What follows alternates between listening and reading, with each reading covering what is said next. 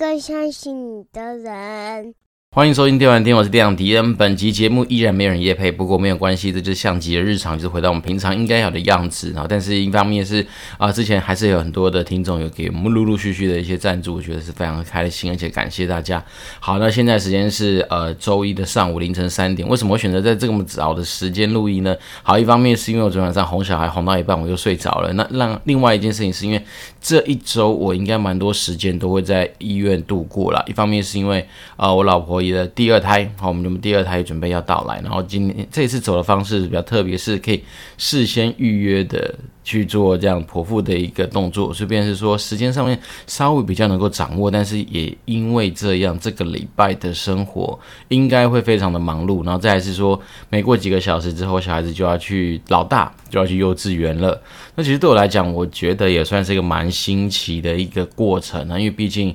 呃，虽然说以前送保姆可能也算是比较习惯了嘛，但是呢，幼稚园毕竟是一个啊、团体生活的开始啊，然后再来是说幼稚园可能在时间作息上面会比较有一些规律跟规划嘛，所以变成是说对我来讲，嗯。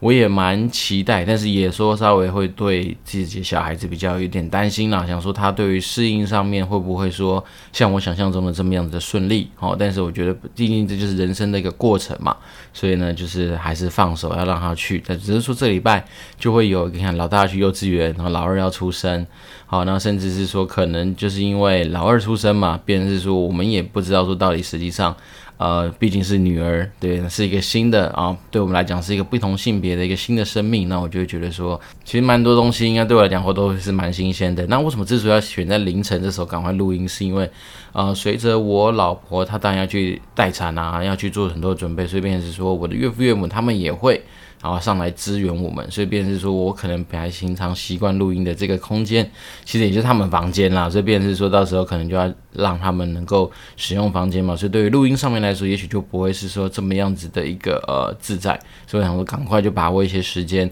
趁就是呃还蛮能够。控制自己的时的一些空间的时候，就来把今天这一集给录下来。那今天这一集，其实我倒是也没有想说要讲什么太多的硬主题，只是说因为刚好前几天，好，然后我接到一个算是蛮有趣的一个呃，算学妹啦，她就是来。不能说来电，就是来讯息跟我讨论一些有关她在职涯上面的一些状况。那我觉得这其实是一个应该算是蛮值得能够来让大家稍微去思考一下，甚至说来跟大家做分享的一些内容。一方面是因为我觉得他的问题可能应该会是蛮多年轻人，或者说是很有一些在职场上工作比较之前的人可能会遇到的一些状况。然后再来是说，我觉得其实有时候真的是。就是自己现在那个当下的时候，不见得能够呃，可能想到一个对自己比较好的一个理由。好，那当然我们扮演的角色就是说，如果可以的话，我们就尽量帮忙大家用比较呃不一样的角度去看待这些事情。然后当然是能够呃赶快离开那个呃让你深陷不好的环境的话，其实我觉得也算是一个相对来说我们可以做做到的事情，也可以扮演的事情啦。那我觉得最近的生活其实。我相信在进入主题之前啊，我们先跟大家分享一下最近这几天看奥运，其实真的还蛮过瘾的。因为我本身也算是一个运动迷，呃，不是我爱那么爱运动，是说我对于运动赛事啊这种东西的呃关注还算是蛮多的。虽然说有一些运动项目确实也是那种所谓的一日球迷啦，比如说像高尔夫球啊，以前是喜欢打高尔夫球的电动，但是你说，哎，今天知道的我们某个人拿到铜牌，那我就觉得哦，对我来讲好像。嗯，还是有距离有点远哈，因为毕竟平常比较没有在追高尔夫球的赛事，但是像小戴啊拿到那个羽球的银牌嘛，然后包括说李志凯拿到那个鞍马的银牌，其实我都觉得说。这东西我们虽然说像有些，尤其是鞍马，其实我老实说，我真的还是蛮看不懂的。就是说，哎，我们都知道他的动作很完美，那时候他给我感觉就是这样，就是我觉得动作已经很完美啦。然后，但是拿出来的成绩就是确实就是比呃第一名的有点落差。但是我觉得当我看到那个所谓的分数的时候，我都觉得好像也没有太大的意外啦，因为毕竟人家选的难度就是高嘛，而且好像鞍马这个东西，它就是很多体操项目都是这样。其实你的难度设定在你当时候好像要。比赛前应该就要缴交了嘛，所以代表说你本来就已经有设定好一个你今天预计要挑战的难度等级，然后接下来搭配所谓的什么执行分数来去加总得到你的总分。所以我今天看到呃李智凯，当然一开始是很错愕，想说啊，已经感觉到这么完美的一个呃表演哦，但是为什么下来之后反而就是哎？他的成绩跟第一名的有落差，但没想到说哦，其实他是输在所谓的呃难度设定这个分数上面。那因为难度设定差零点三分嘛，所以即使他的执行，老实说是真的让我们觉得很完美，是因为他在执行上面就是今天的决赛那八位选手里面最高分的。可是因为难度设定就差了零点三，所以 even 他的执行分数赢人家大概哦零点一多吧，但最后答案就还是输了嘛。所以我觉得其实这东西它就是一个相对也是蛮。好像蛮能够理解的一个状况了，那只是说，当然就觉得稍微可惜。但是毕竟我们在看到一种执行的一个展现的时候，你就会觉得说，哇，那个感动其实是很多的。而且我觉得这样四十五秒到一分钟的一个表演时间，呃，比赛时间，然后，变成讲表演，就是说，你就觉得说。哦，原来以前平常我们觉得好像一个很短暂的一个时间单位，但没想到当你全神贯注的时候，尤其是你都会觉得说啊，任何的失误都不能出现的那种瞬间的那种感觉，其实都是很屏息而且很紧张的啦。那再来是说，你当然在奥运那种过程里面啊，除了这些得奖的一些让人觉得很振奋的一些过程之外，那另外一些事情就是，我那时候有试着去找一些比较乌龙的一些事情，你就发现说，其实，在运动员的生活真的还蛮痛苦，而且蛮辛苦的，是因为你可能累积了好多年的努力，但是你在上面的时候，只要一个闪失，哈，那也许那一秒，就是你就决定你很多很尴尬的一些状况，甚至是你的，比如说奖牌啦，你的得奖机会啦，就在那一秒就结束了。那尤其是体操这种东西，真的也是我觉得好现实、好残酷。比如说有些女生那个什么呃跳马，哦，她可能只是。上去的时候，一个手臂稍微弯一下，然后导致说她整个力量啊、速度啊，甚至说他们对什么判定上有瑕疵的扣分，那基本上就结束了。好，那我觉得这些东西真的好现实，就是你可能累积了好多年的一个努力，但是在最后可能一两秒的一个闪失，真的就功亏一篑了。然后再来是说，好像最今年比较特别的是那跳水吧，好像有个墨西哥选手不是在跳的时候。呃，好像脚有点滑到吧，所以他变成他就是用一个算是蛮呃特别的，算是死猪跳的方式落水，然后就零分嘛。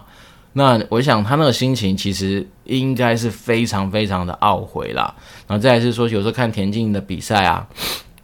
像我自己有去办那个，就是呃爱尔达 TV 的那个呃，这是买一个什么一季的那个方案，就是因为要看奥运嘛的田径，好，因为我知道说田径这种像跳高、跳远啊，这种都都是一瞬间的那种呃胜负，那你就看到有些选手，比如说在用什么几百公尺的比赛啊，然后在开始还没鸣枪的时候就已经冲出去了，然后当然就直接失格了嘛。那我看到那种懊悔的感觉啊，其实是真的是很瞬间，就整个就是。占满他所有的情绪，一方面是因为他已经累积了很多年的压力，但是没想到在那一瞬间，好，他就可能也许真的太紧张了，或者是说怎么样的状况，反正一冲出去他就知道他完蛋了。所以你可以看到那种表情是真实的，也就是演不出来的，那种那种懊悔的感觉，其实我觉得哇，我觉得说实在那种压力啊，或者说那种东西，其实不是一般正常人能够去面对的。所以我自己觉得说，对我来讲，其实在奥运上面每一个呃。算是那个瞬间呐、或者说每一个那个我们说这种秒来计算的一个世界，真的都是很伟大的一些呃事情的累积啦。那尤其是说，我不，我其实老实说，我我很难很难去笑这些人，因为我自己觉得说那些人其实他们的背后所承受的压力，跟他们今天会有这样的表现，其实我觉得都很值得，就是我们去敬佩啦。所以，我们每次在看这些东西的时候，其实我觉得心情是还蛮复杂的。当然，一方面是很期待说我们台湾的。呃，各方面的一些选手都能够得到很好的成绩之外，那有时候就看到这些东西，就会思考说，哇，其实运动员的生活跟职业呀，其实很多时候真的是比我们来说，就是一般正常打工仔所赌注下去的一些事情更加的严苛啦。那当然，这东西也许不用我这边老生常谈，大家应该都知道，但是至少我以前。呃，也有担任过很短暂的一些什么有关于类似类选手的一些生涯嘛。那不能说生涯，就是说像以前大学，应该说我从呃国小哦就参加什么游泳游泳队啊。然后以前有打过一些系队的，比如像羽球什么。但是虽然说我已经说我们都不是那种正规的这或能够上场的选手，但是平常就陪着大家练习啊，或者说你跟着参与那些练习的过程，你就会知道说，其实这种东西多少还是蛮吃你自己的一些呃，不管是耐力啦，或者对很多自己心性上面的调整嘛。因为毕竟比赛毕竟还是有输赢的，但是那些练习的过程其实都很难说啊，你好像很轻松写意的带过哈，因为像我们以前就是基本上你练游泳嘛，就是每天都要游，好，然后基本上就是呃，你当然六日可以休息，但是只要在平常日的时候，那毕竟就是游泳校队嘛，所以学校的游泳就随便你用啊，然后教练他其实每天都会开所谓的菜单，even 他不会在旁边去训练你哈，但是每天你就是有固定的菜单要把它游完。那当然啊，越接近比赛的时候，可能就会针对一些项目去做一些比较密集的训练。那那个过程其实我觉得不会太舒服啦。那当然你会发现说，有些也许我们真的只是因为大学在游嘛，或者国小在游那种，都算是比较呃不是那么正式的东西。但是我觉得那过程其实光是这样子都还蛮辛苦的，因为有时候那种以前游到就是你会觉得哇，好像。你如果有时候真的会怀疑人生，就是说为什么一直做一样的事情，然后一直疯狂的去做，然后甚至呢，以前游泳可能一天大概游下来的量大概就是两千公尺左右的一个总，哎，两三千公尺的一个总训练量了。但是它过程面就会包括说啊，有些是什么几五十公尺冲刺啊，或者什么两两三百的那种自由式这样子在游，那它的过程其实就是会。搭配着去训练蛮多，比如说你的耐力啦，然后你的爆发力啊等等这些东西，那每天都要游，好，所以那时候变成是说，呃，过程就是是蛮辛苦的，但是其实有时候回想起来，就是那种还好有那种过程，至少你会知道说，哦。身为一个可能类选手的一个生活大概是怎么样？那尤其像以前打羽毛球，虽然说我先说我不是很认真的那种训练的人，因为我有那种学弟或者那种同学，为了要把羽毛球打好，他们是会参加什么集训啊，然后基本上每天他们也是把每天的生活就放在羽毛球上面，所以你就发现有些人可能没事会跑去什么运动场，然后打一个那种就是呃，有些他会挂在那个。算是呃天花板下面的，可能放一颗，就是用那个什么呃，以前比较悲催是什么呃，大概就是那种类似那种不知道是尼龙绳还是这种呃，那就会掉一颗羽毛球在空中啦，然后你就是一起去做所谓的挥拍的动作，那这些东西都它过程其实就很无聊，就是一直在做这些就是重复反复的动作。那我们把它想象成是说，可能一天也许就挥个五百下、一千下。诸如此类的，然后把它乘以大概三百天，好或多少，然后再乘以好几年，大概可能生活都会是这样。那像以前我们看那些什么，就是教练啊，都会要求大家说，你可能要去跑一些什么米字步啦，然后你要去做一些有的没的一些训练。所以那个过程，我自己觉得其实呃，开心的成分其实基本上很少哦。那大部分的时间你都在就是要做训练嘛，所以那种过程其实说实说实在还蛮枯燥的。啊，那大反正就是这些一些啊、以前的一些经验啊，然后回想起来，然后搭配最近那个就是奥运的一些画面，跟我们看到的一些比赛，我是觉得，嗯，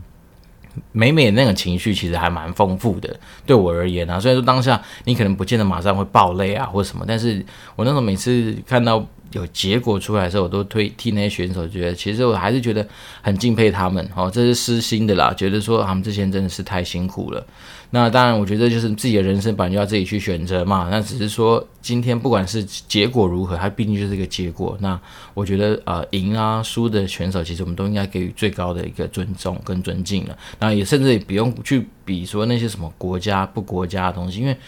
它就是一个运动。然后我觉得，其实每个运动球员，他或者运动员，他其实背后都付出了比常人非常多的努力，就包括说像我们那时候，呃，昨天吧，就是我们的那个羽球。呃，男双打到金牌嘛，大家很多人会去酸，比如中国的银牌啊，怎么样的？其实我们可以想象成是说，像台湾，我老实说，我觉得台湾对于运动这件事情的一个培育或培植，其实还蛮悲催的啦。我们都知道说，其实当然有些企业开始会去赞助所谓的运动在台湾这件事情上面，但是其实台湾，我觉得政府对于运动的投入，每次都嘛是那种。有得奖哈，才把它拿出来讲。然后其实平常很多运动员，他们其实生活都是很辛苦的。那你说每次这种政府都是想要邀功啊，然后最后就是好像说哦，我们好像做很多事情啊。我觉得这种东西是比较急的。就是说，如果说你今天，当然我们说啊，聊胜于无，你这样讲，你当然可以说，哎，我自己身上都有很多的投资啊，投入。但是我们说，你就跟一些其他国家比起来。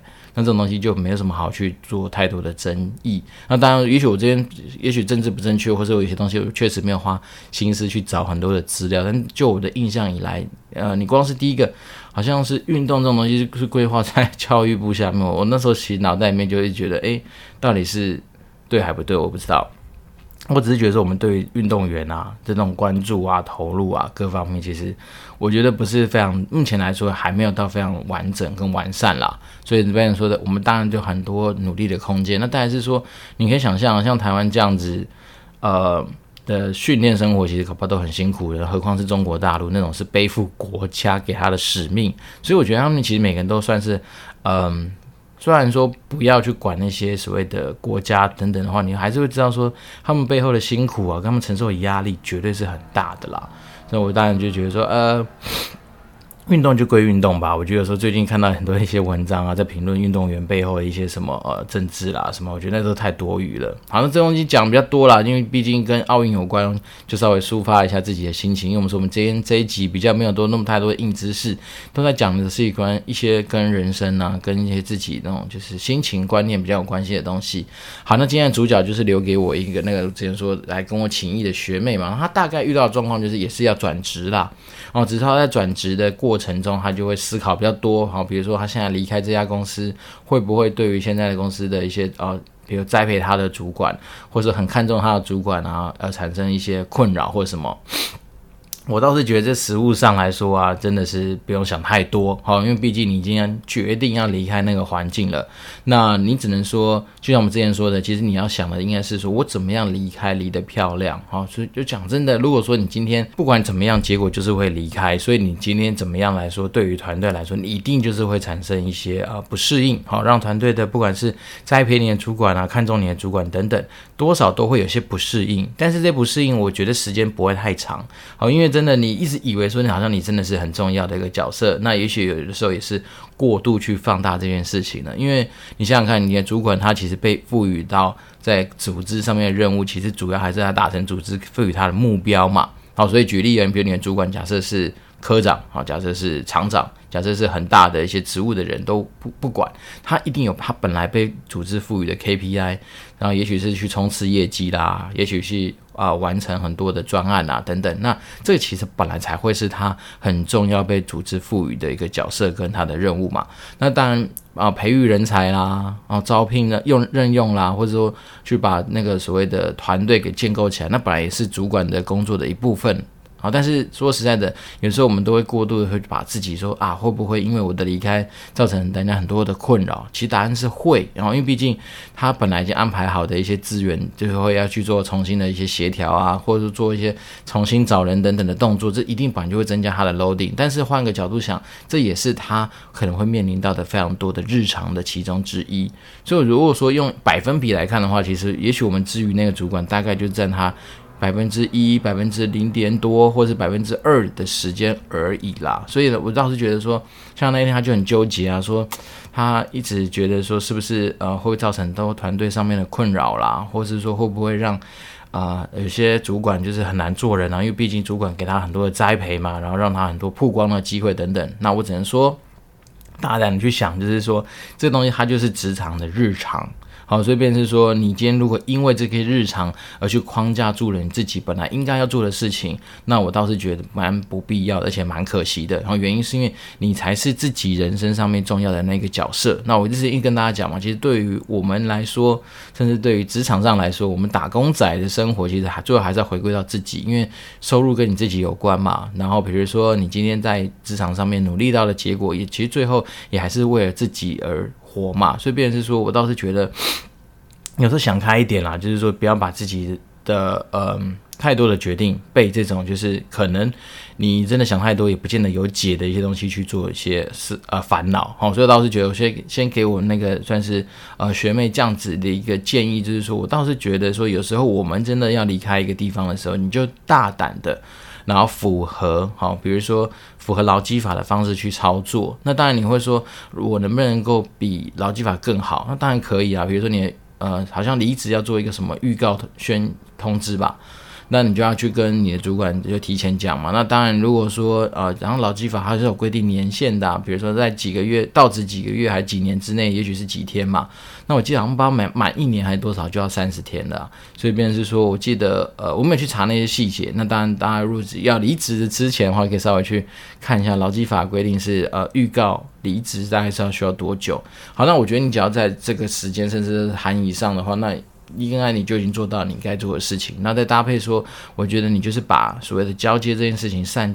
善尽你能够做的事情，把它做好。那我觉得就已经你在你能够掌握的范围里面就已经做到位了啦。那其他。至于说什么啊，一些什么，他他那时候提到说啊，会不会在职场上面有一些啊，因为跟你交接的人啊，产生一些 loading 上面的变多，或者说开始呃，就是比较不爽啊，情绪上面会起来，那都是很正常的事情。那如果你因为别人有产生一些情绪而去让你今天这件事情没办法说哦，好像很顺利的进行的话，那我倒是觉得就太可惜了啊。你反而应该是想想说，你接接下来怎么样好好的去做交接。那如果说对方真的是比较鸡巴，不想好好跟你交接。那也就算了啦，因为说实在的，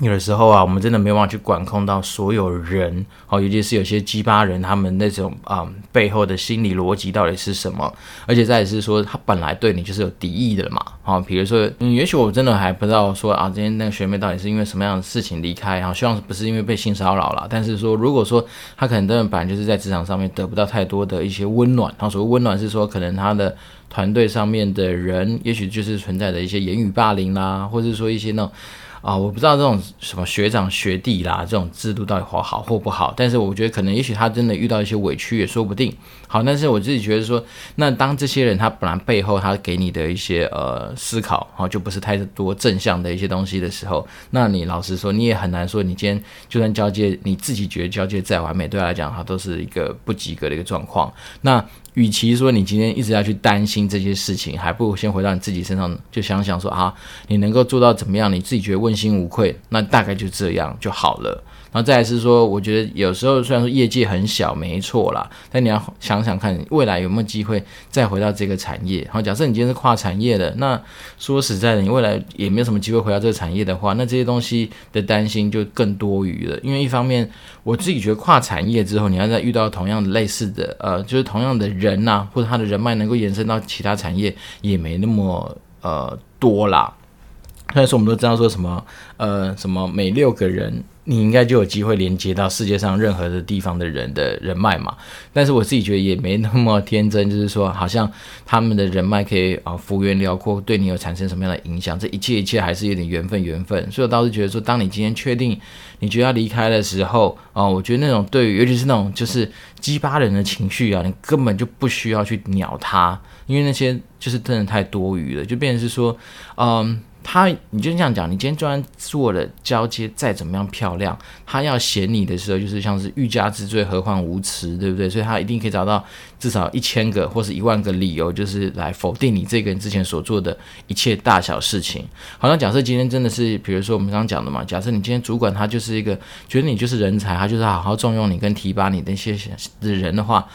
就算你今天啊、交接的再烂，啊、他可能还是会觉得说啊，也许是我们的团队上面的运作不如你意啦，那真的是我们错失一个人才等等，然后再来是说。呃，虽然以这件事情来说好了，就是你今天离开了，那你就要把交接做好。其实，在于主管来说，他本来就是挺你的人，他一定会也会知道，而且能够理解到你实际上的状况是怎么样。那反而是说，你说那些呃，可能团队本来就是对你比较坏的那些人的话，他们可能在职场上的存在价值，本来就是以哦、呃、去打压别人来去凸显他自己的存在为主嘛。所以，变是说，我觉得这种东西，他也不太是因为因为你这个个人啊，他可能对每个人都这样。那既然有这种坏坏人存在的话，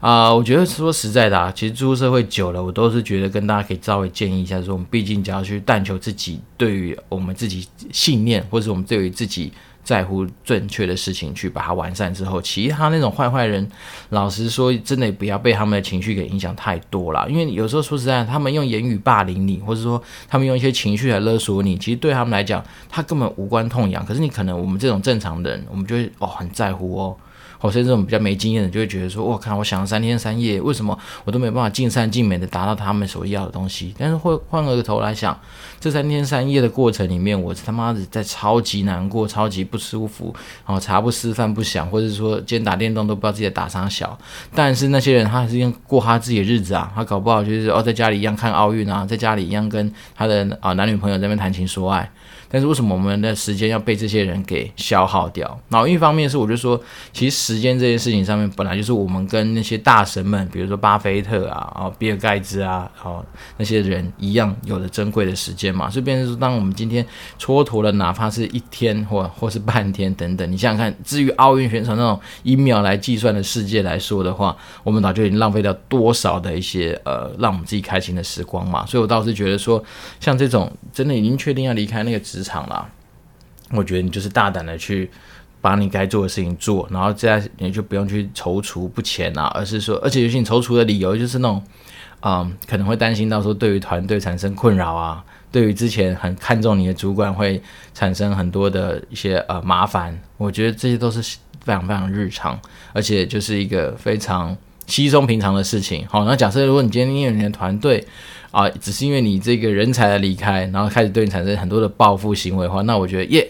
刚好你也看清了这些人，他们其实原来也没有你想象中的对你这么好，好，因为你只是一个离开，而且只是一个所有。职场上的打工仔都会经历过的过程，但他们也因为这样而产生了一些什么天崩式啊、雪崩式的一些呃状况的话，那我觉得还好，你离开这个相对不成熟的环境。那如果这东西你真的待久了，搞不好真的对你来说反而才会产生你人生上面的一些问题啦。然后再是说，迪迪恩也不是说没有离开过那种就非常栽培自己迪恩的一个主管嘛。我们之前说过，我那时候离开橘子的时候，反而是我在。啊、薪资各方面啊，甚至说职务各方面都是被得到这种晋升跟调薪的一个阶段之后，那我那我我才选择离开嘛。所以其实我那时候当然我知道，对我的主管其实心中啊是存在的非常非常多的呃抱歉，因为我会觉得说我主管为我争取这么多的资源，比如说啊、特调，好、比如说对于就自己职务上面晋升上面的一些铺陈跟努力，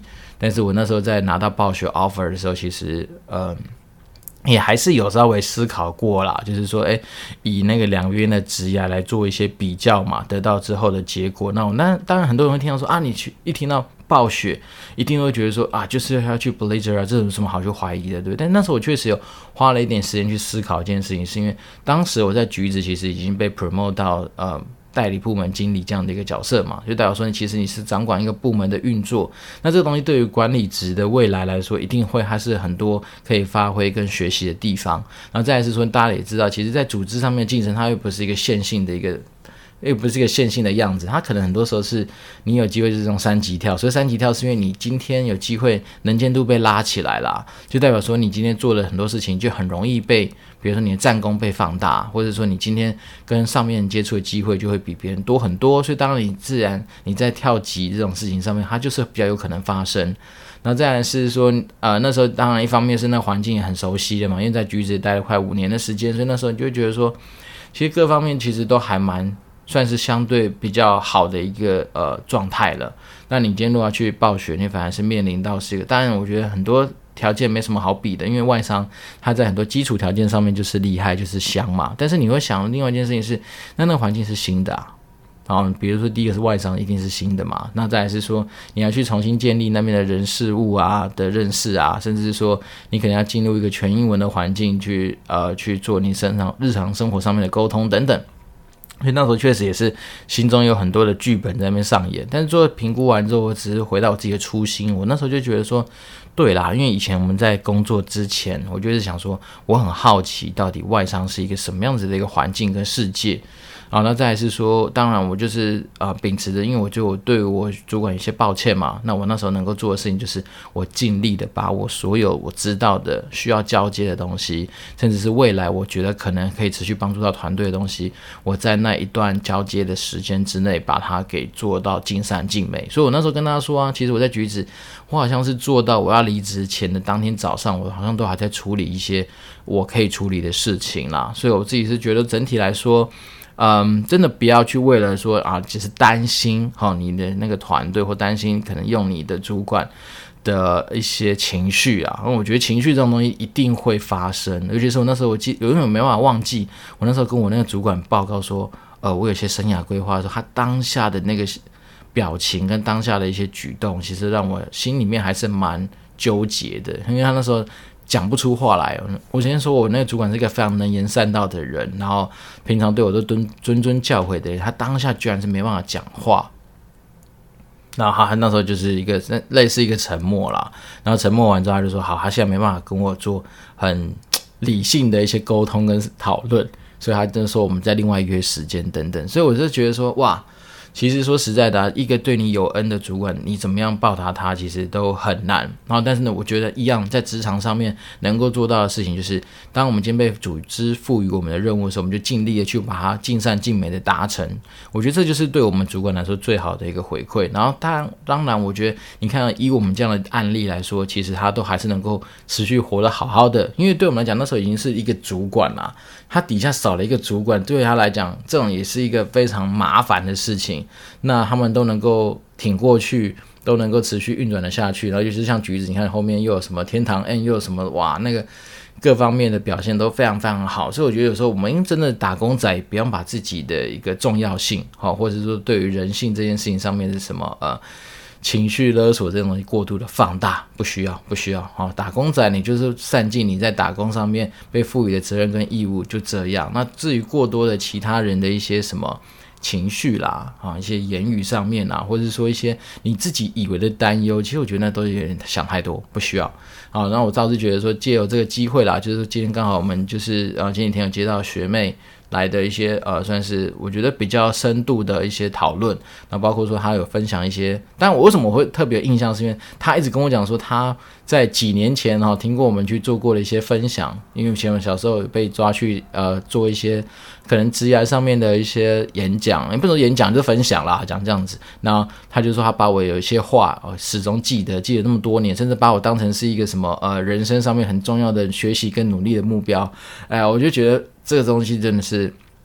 让我自己觉得还蛮窝心的，是因为没想到说我们这样一个打工仔，然后只是善尽我们自己在打工仔上面的一个职责，那没想到就有人把它当成是一个圭臬，在那边就是奉行。然后另外一件事情是，他也他其实早就已经超车我了，因为那时候我有跟他讲过，就是说我以前人生就是设定我三十岁的时候我年薪要达到百万嘛，这是一个我自己给钱自己的一个目标。但是他说他那时候跟我分享一些东西，说哇靠，他早就已经超车我，不知道到哪里去，而且他现在还。连离三十岁还非常远，所以他本来就是一个非常优秀的人。好，那当然他那时候还有稍微分享到说，他会去比较担心自己说，说我今天从产不同产业跨足到，比如说游戏业好了，那他会不会能力上面不足什么的？那我这边还是要帮他打个鸡血，甚至帮我们很多的听众打鸡血，是说有的时候啊。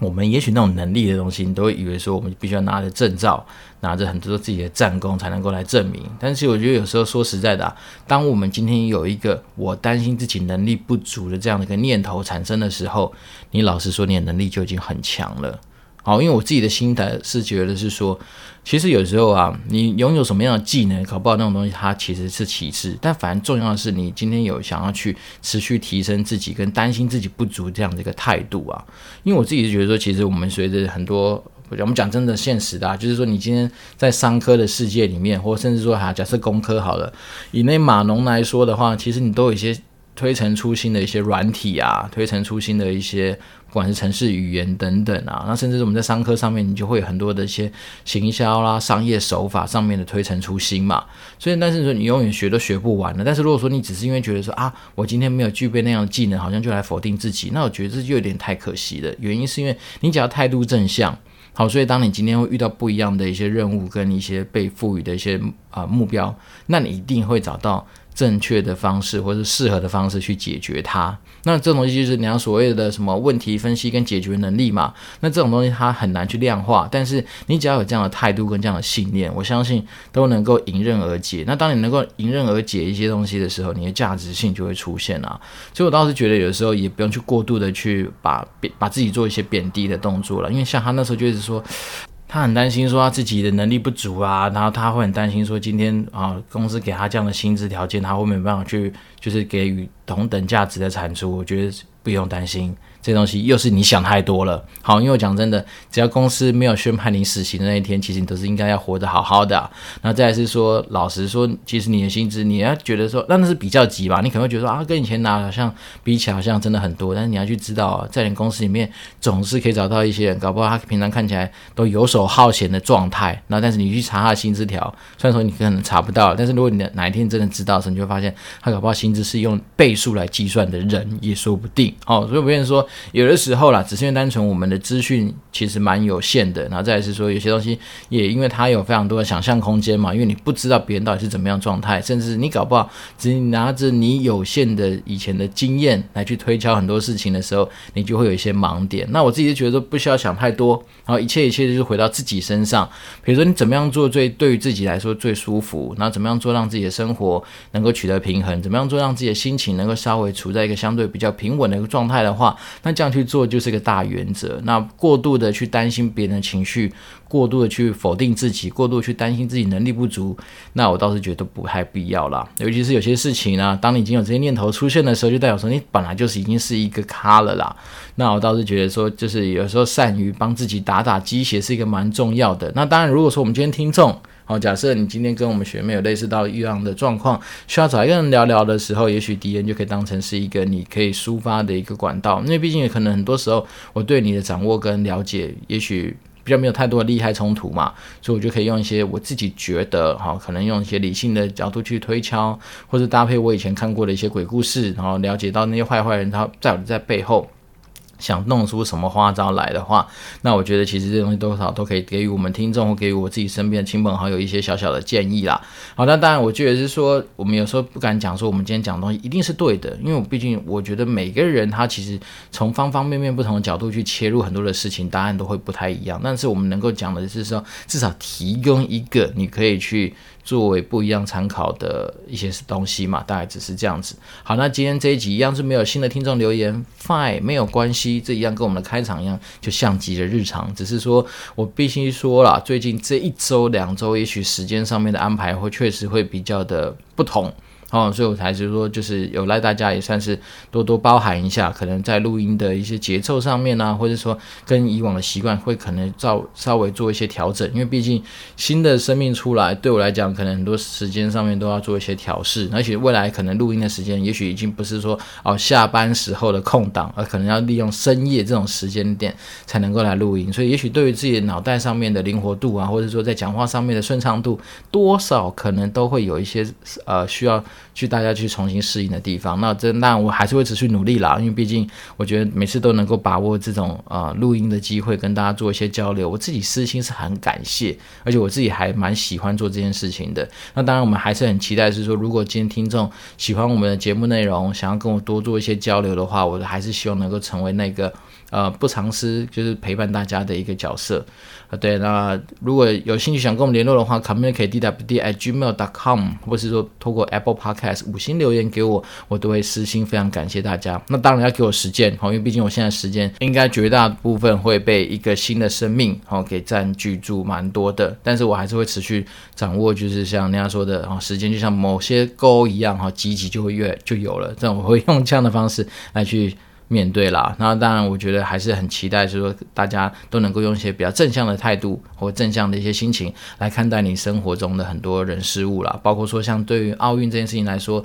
我想真的啊，其实我们再怎么样说，我们就是个观众嘛。那我们也得失心也不要放太重，好，不要因为说今天本来预计自己会拿金牌，然后只拿到银牌就觉得很可惜。其实不会啦，我觉得只要能够在奥运上面拿牌，那个背后得到的那种就是肯定，其实我觉得都是一个非常好、非常好的一个结果。那当然，我觉得更不要因为这样子东西影响了一些什么人际关系啊，有些人可能开始会跟大家产生一些冲突啊、对呛啊什么啊，我觉得就是太多不必要的东西了啦。那至于那种心情，这种东西以后也许真的有机会，我们可以再多多的分享，然后让大家知道说怎么样来当一个你在观赏很多别的东西的时候的一些正确的心态了。好，那今天算是一个礼拜，真的是一个开始，因为现在凌晨三点多嘛，对不对？那接下来没多几个小时，我要送我小孩子去幼稚园，我要开始去上班等等。那我只是觉得说蛮特别的一个机会，就是跟大家分享一下我自己这几天以来，然后甚至看到的一些心情。那如果可以的话，我们就持续保持联络喽。好，然后这礼拜我不知道会是怎么样的天气，但是我觉得应该也是个蛮炎热的一个呃，算是盛夏时时光吧。那我们就祝福大家，就是在整个生活的过程里面都可以保持的正向，然后保持就是啊身体健康。那我们就持续保持联络喽。我这边是电玩店，我是店长迪恩，拜拜。